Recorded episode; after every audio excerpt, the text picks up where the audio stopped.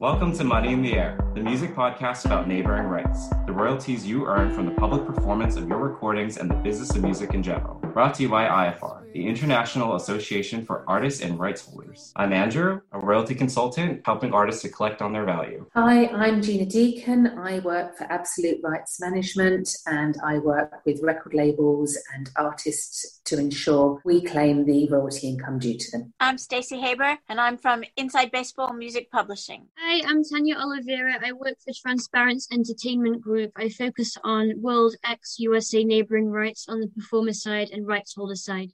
Hello, welcome back to Money in the Air, the neighboring rights podcast brought to you by IAFAR, the International Association for Artists and Rights Holders.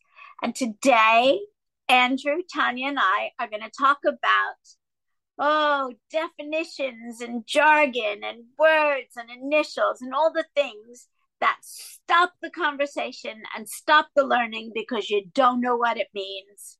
I think it's good to start with CMO. So that's the acronym that stands for Collective Management Organization. And in this business, they're also often referred to as collectives or societies. It all means the same thing. It's it is essentially a society.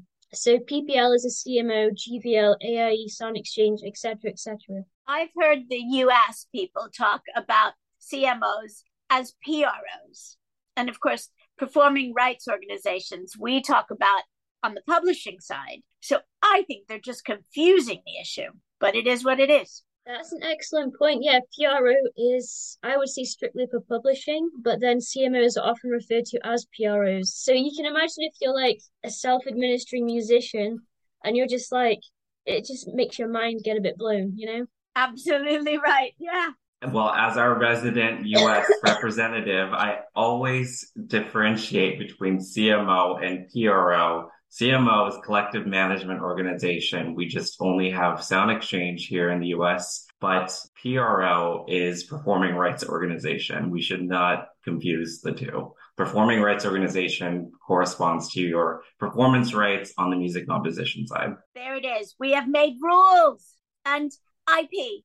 Tell the people what IP is. Yeah, so that can cause confusion because people often think you're talking about intellectual property, but in neighboring rights, when you ask your account manager at PPL, for example, like, hey, what's my IP?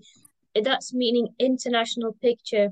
Where are you registered around the world at all the different CMOs? Do you have a conflict? Where is the conflict?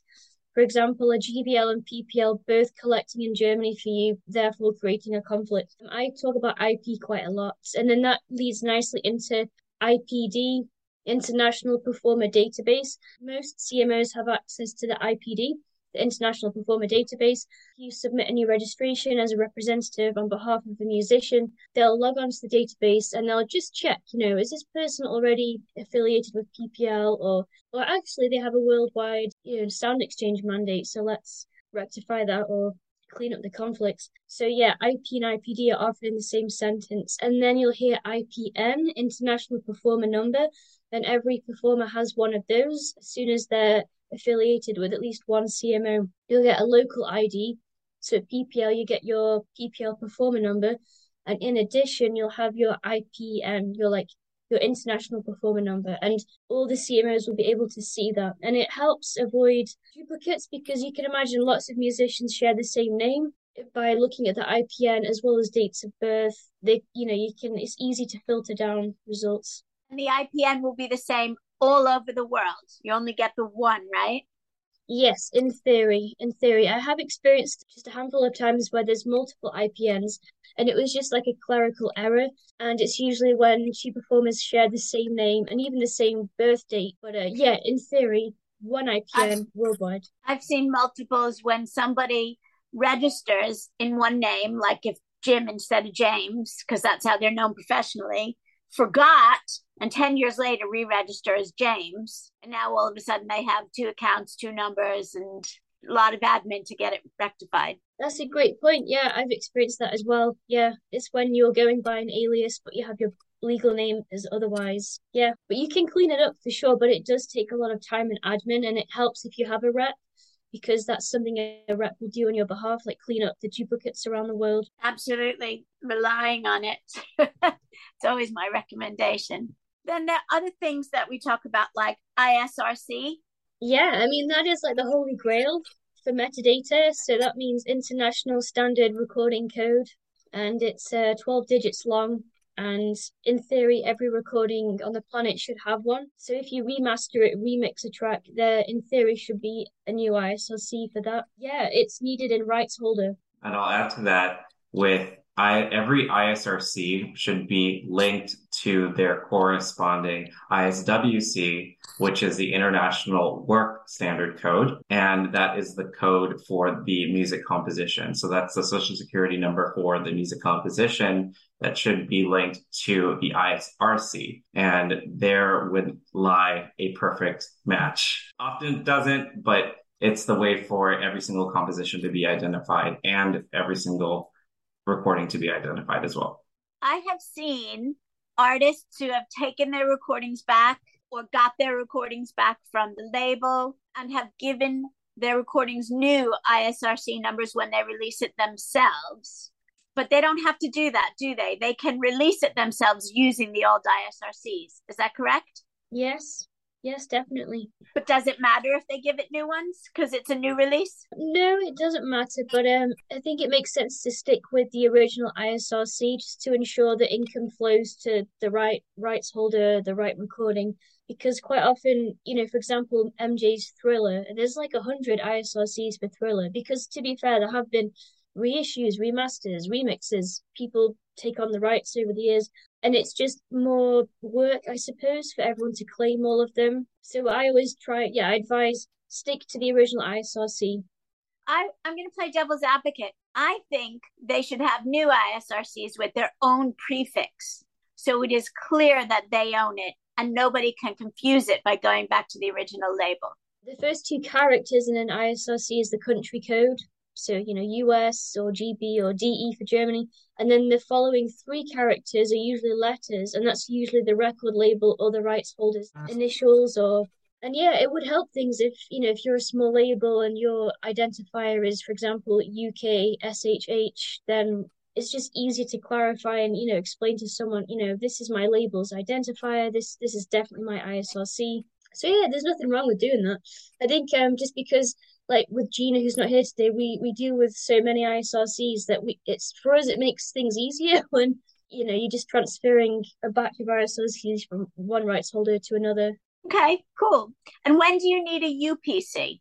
Ah, UPC. So yeah, again, most rights holder CMOs require this. What is So it? Yes. What is it? A universal product code? Is that the barcode? Um, yes, exactly. So the UPC is the Universal Product Code, and that is the barcode. Every digital release, whether it's a single, an EP, an album, will have a UPC. Your digital distributor can provide you with one. Usually it's an extra charge, but not much. I put my band's uh, material out through CD Baby, and I think it's like five or ten dollars to get the UPC. And you don't have to do that, but it's it's worthwhile because at certain CMOs you need that. You know, it's like a mandatory section in the metadata. Is that per track or per album or per EP or whatever? Yeah, per track. So it's for each line line item. So it's the track title, the duration, the rights holder, the genre, etc., and then UPC. The ISRC is the unique fingerprint for every recording, but you can put that recording in a single release or you put it in an album or a compilation. Each one of those three releases of the same recording is going to have different UPC codes to differentiate between each different release. But the ISRC pretty much should stay the same. Ah, that makes sense. Thank you. Okay, so I've got two more for you. One is NR, neighboring rights. Is that always going to be neighboring rights? Do we have to even worry about that? Yes, actually, because to call something neighboring rights means that a specific country is collecting on the entirety of neighboring rights. And that means on terrestrial broadcast, it means outside of digital platforms, with digital platforms included non-interactive streaming. Here in the US, we don't have neighboring rights technically because we don't collect off of broadcast here, terrestrial broadcast. So we don't collect from radio stations, from television, from anything like that. It's strictly from digital satellite radio. So that brings me to the next one. Do you collect ER equitable remuneration. In Europe, it's sometimes called or often called equitable remuneration. And in the US, mm. I've heard it called RR, related rights. Is that familiar to you? I've heard of related rights. I yeah, I've heard of related rights. At least uh, I know with PPL in the UK, when if you represent a performer that's passed away, um, they like to see that somewhere in their will, uh, very explicitly, like you know, my equitable remuneration will, be transferred to, and then they name the heir. So um, I think it's worth noting that, even though again in the US it's not really something you talk about. In the UK, they they need to see that or something close to the effect. And on the member section of the IAFAR website, we have that language that you can either cut and paste into a will if you're drafting it for the first time, or if you someone already has a will, you have you can take the language for a codicil and just do an addendum to the will. That's a really good point. And I think within the will, you can call it equitable remuneration or neighboring rights, and it'll still be valid. So remember, if you want to see this glossary, you want the language for your will or your codicil, go to www.iafar.co.uk and become a member. And if you forget, you can ask us what I just said. Take care. Thanks for listening. Bye, guys.